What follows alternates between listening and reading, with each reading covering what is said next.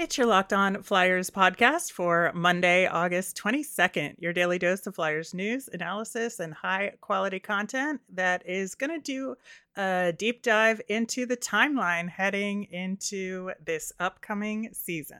Yeah, it's the uh, the lead up. I like it.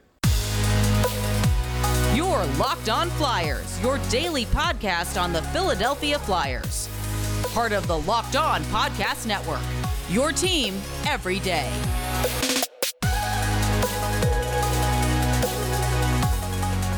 Hello, I am Rachel Donner. You can find me on Twitter at rmiriam. I'm here with the very generous to be recording while on vacation, Russ Cohen here, who's on Twitter at Sportsology. Thanks for making us your first listen every day. You can follow us on Twitter at Locked On Flyers. You'll keep up to date on all the Flyers news and our episodes. You can also email the show at lockedonflyers at gmail.com. On today's show, we are going to do the rundown of training camp heading into the rookie game series and the season.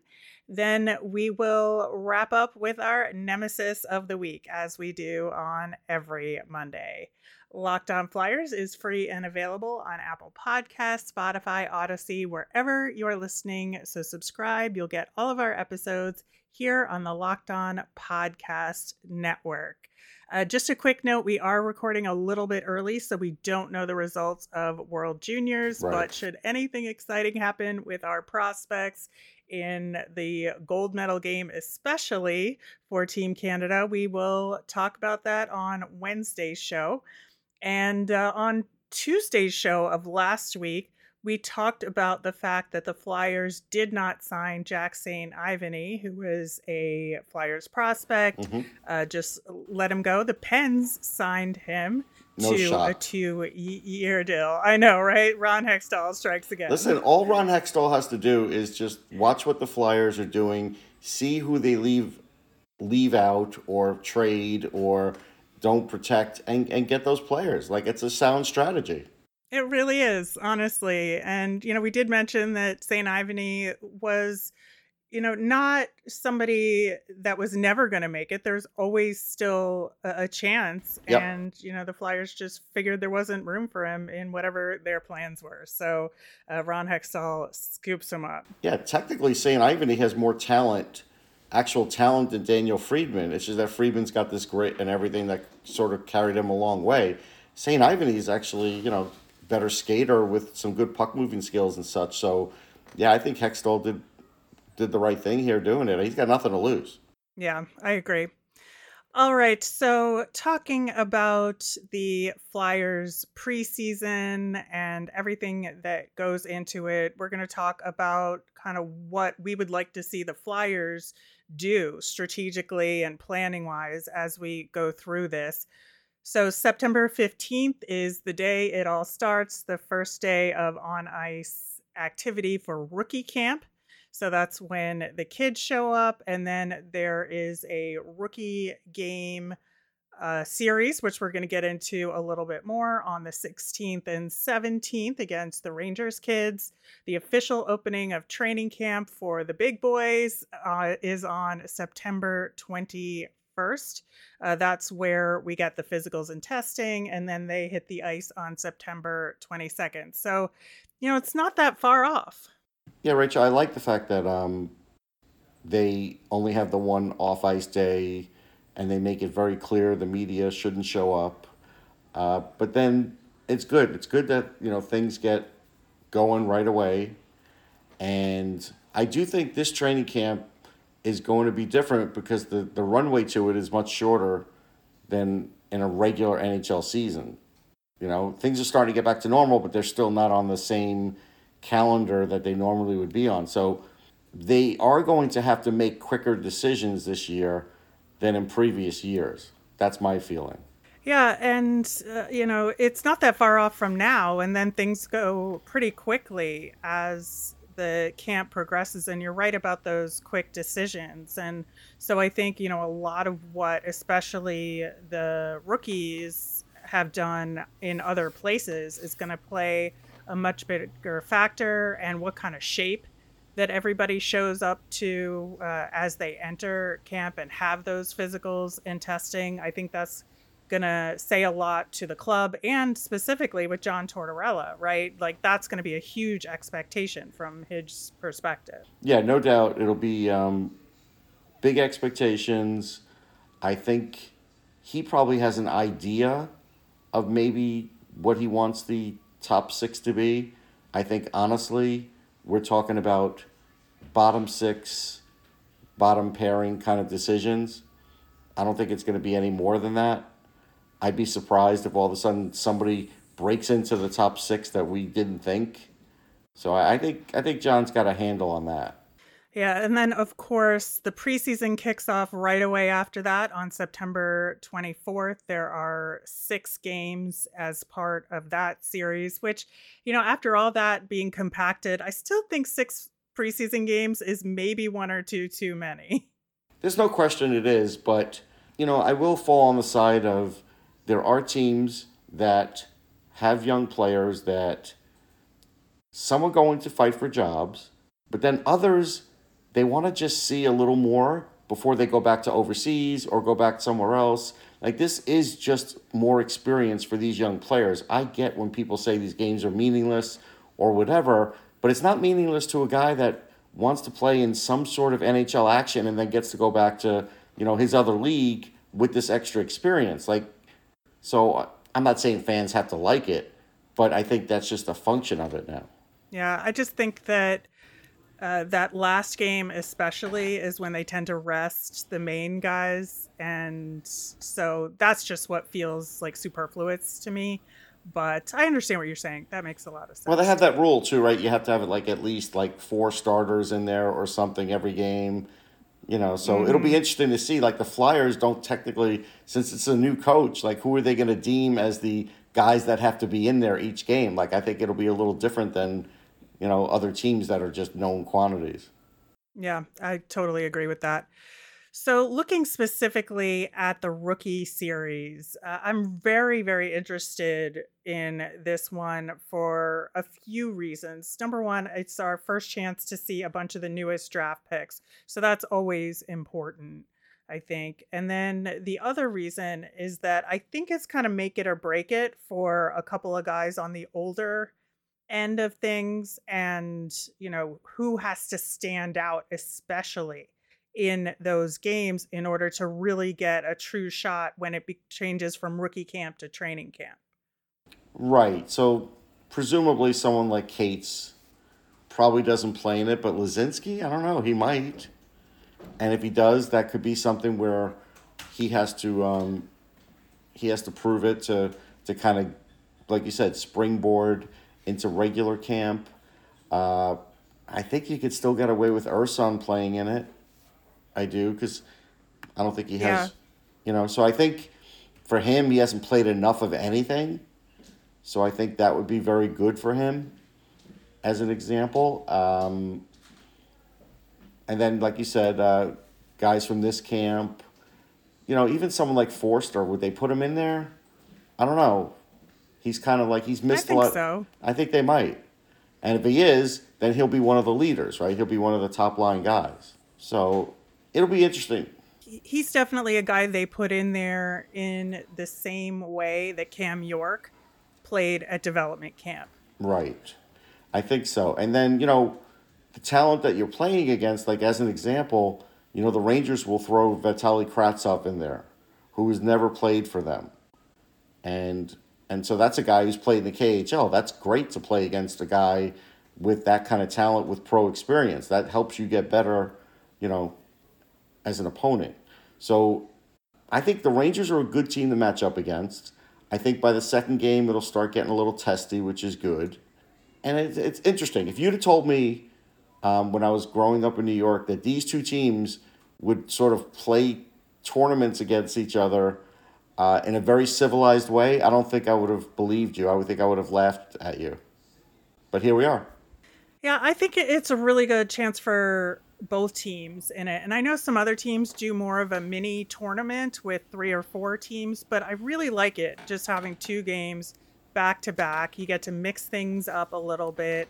And, you know, I like it in terms of the goaltending as well. I think that Sam Ersson should get the majority of the time in net, but Felix Sandstrom might get thrown in there too, just because honestly, they don't really have anybody else. They do have that other goalie, but he's like 32, and that would be weird to throw him weird, right? into a rookie game. Uh, better to Yeah, keep you can't.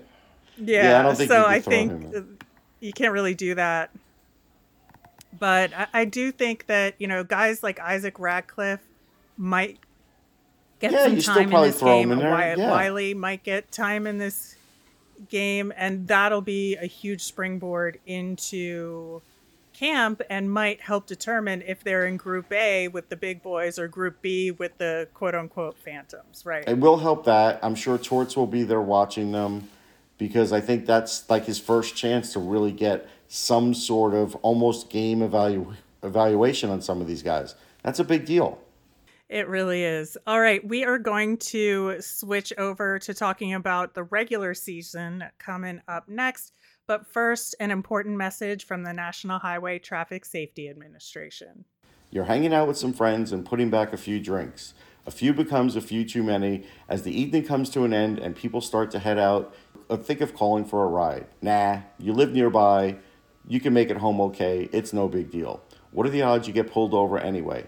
And even so, what's the worst that could happen? Your insurance goes up, you lose your license, you lose your job, you total your car, you kill someone.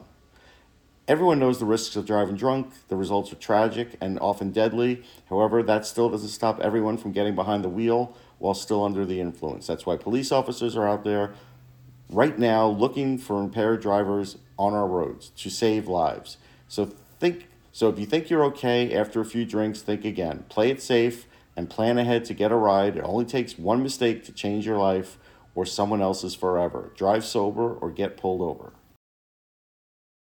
So, looking forward to the regular season, which tips off on October 13th, it feels like forever from now, but it really isn't that far. Uh, less than two months to go until the season starts. And I think for me, the thing that stands out is having a big test right away with that Florida back to back road trip games for games three and four. Yeah, that's a big deal.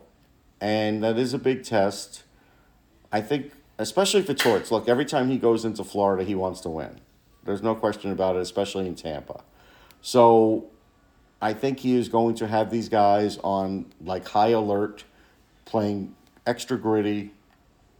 And look, I think the one thing the Flyers will do is they'll push the envelope in the preseason as far as starting fights and, and playing physical to try and almost like overdo the message that we're going to be hard to play against. So I, I, that's what I'm fully expecting.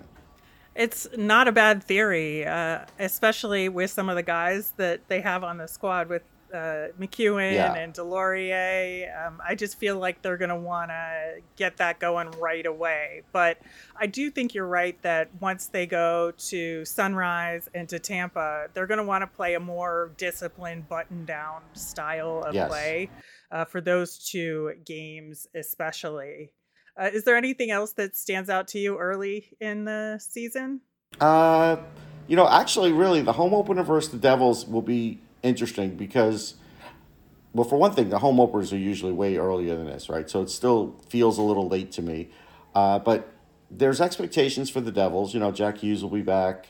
Uh, they the feeling is with better goaltending, they at least have a hope of being in the uh, playoff hunt. But like, what if the Flyers beat them opening night? Like that would really put a hurting on the psyche of what the Devils might think that they are. Now, if the Devils come out and and beat the Flyers handily, then that game might mean a lot more to them. Like, hey, we're now feeling pretty good about ourselves. We're on the right track. We see that things are coming together. Our young players here, plus the moves we've made. You know, they traded Pavel Zacha. So I think I think this is an interesting game there, like a little first good litmus test for both. Yeah, I think so too, especially because the Devils always seem to be that team that has supposedly taken a step forward on paper, but then it hasn't worked out the last couple of years. And so this will be like a test for them to see if what's on paper matches up with what they can actually do out on the ice. Yeah, and that February trip, you know, that road trip with Seattle, Vancouver, Calgary, Edmonton, like if I had the uh, the financing, I would love to be at all of those games to see how Torts handles this kind of swing with a new team, especially like let's say they start a little slow out of the gate. I think um, he might tend to be a little more animated out there rather than at home. Uh, that's one thing I expect from Torts. I think he's going to be a little more buttoned down at home, but I think on the away, I think he's going to be a little testier. Yeah, and I think for me, I'm much happier that their usual December road trip for the Disney on Ice time at the Wells Fargo Center. Yeah. Um, it's you know it starts off with the Leafs and Canes on the road, which is yikes. Yeah. That's going to be tough for them. But their California part of that road trip is against the quote unquote easier teams in California with the Sharks, Ducks, and Kings as the other teams on that road trip. So I do think the the one you talked about in February with Seattle, Vancouver, Calgary, and Edmonton is harder. So I'm glad that first big West road trip is slightly easier. Yeah, yeah, I think you're right. Um, don't they still have like the Winter Wonderland thing too at, at uh, Wells Fargo? Yeah, I don't know. It's usually like Disney on Ice for a couple of weeks. No, no, but Christmas. they had this thing That's called all. Winter Wonderland one year. I think they still do it. I think they do that for like over a week. I'm not sure though. Who knows? Well, one of the other things that I like about the schedule is basically the whole second half of March is at home. So that's a nice, comfortable home stretch late in the season, especially if you're banged up by then. You get to be in a, a better environment that you're more comfortable in and maybe some recovery time as part of that. Yeah, yeah, I, I could see that. Um, there's going to be a lot of, um, excuse the word, fetching on the 14 back to backs. Like, there's going to be a lot said about that. Because, again, they're not going to play Carter Hart back to back much at all this year, especially if they're not in it. If they're in it, maybe they will. So then the goaltending is going to sort of be under a microscope when you know the the backup takes place and we don't know who the backup's going to be like we just don't so that'll be interesting Yeah, 14 isn't the worst that they've had. So I think a couple of years ago they had 17, which was absolutely horrific. But, but we do hear so the fans and media could be worse. yeah sorry um i've heard this i don't know if you've heard it but i've heard it from some some media and fans like oh it seems like the league hates the flyers with all these back-to-backs they've scheduled they we've heard that Yeah, I just don't think this one is as bad as it Yeah. has been. So Yeah, yeah. people maybe shouldn't complain as much. I think the only one to really complain about is that in January there's a back to back, two days later a single game, and then t- two days later another back to back. I think that's a little ridiculous. Yeah, I mean, I think that's fair to say, but there's always a tough point in every season, right? So it's like, yeah, whatever. I mean, I, I do want to give a Yeah. shout out to uh, to Micah McCurdy because we're kind of looking at his at his graph, and if nothing else, he always does a spectacular job with with colors and just the way it, it kind of moves. Sometimes it doesn't make sense to me, but I like the way it looks. Yeah, and so he does a chart uh, with how many games your team is playing uh, a rested team while you're tired, like on the second half of a back to back, and uh, also matches it up against you're playing the tired team while your team is rested. So the Flyers, it's actually pretty decent. Um, you know, pretty close. There's 13 games total in that situa- situation. Six of them they're playing tired while the other team is rested, and seven of them they're playing rested while playing a tired team. So one is in the better circumstance than the other. what I what I wonder is with a lot of their players returning from injury and with sports science, will they sit some of these players back to back? Like that's what I, I kind of wonder uh, if that will happen. Will Farabee be able to play back to back at the beginning? Will Sean Couturier with his back be able to play back to back at the beginning? Like these are questions we'll find out answers to, I guess. Yeah, it's a really good question. Uh, one of the other things that's interesting about the schedule to me this year is that uh, for the Metro Division rival games, they play every team four times except the Pens. they only play three times, and there's a huge gap uh, from November 25th to March 11th between Flyers Pens games. Yeah, is that just a scheduling anomaly? Is that happening in everybody's schedule? Like there's just one team that kind of doesn't play them as much in that division? It's weird. I mean, mm-hmm. see, that's. So what would you rather have? Would you rather have the schedule be completely balanced in division and have it be all equal and maybe you just don't go to one or two cities this year? Like, I think I would rather have that, but the NHL seems hell bent. Like you have to play against every team every you know every season. Yeah, it's a it's an interesting question. I think you know, uh, correct me if I'm wrong, but in the NFL, across conferences, you only play certain divisions. Yes, every year you play like season. a new division, like a certain amount of games, like four games. Mm-hmm. Yeah. Out west. Five games, whatever. Yeah, and I think they're just committed to having every team play every other team. Um, but maybe they could cut it so you only play them at home or on the road um, it, to some degree and increase the conference matchups, and that might create some better rivalries. Yeah, like as an example, do there need to be two games against Seattle? Probably not. I don't think so either. But I guess, you know, people want to see the the jerseys, I guess, or be able to go to see their team no matter where they live in in one of those NHL cities. Sure, but that's what road trips are for too. We are going to wrap up coming up next with our nemesis of the week.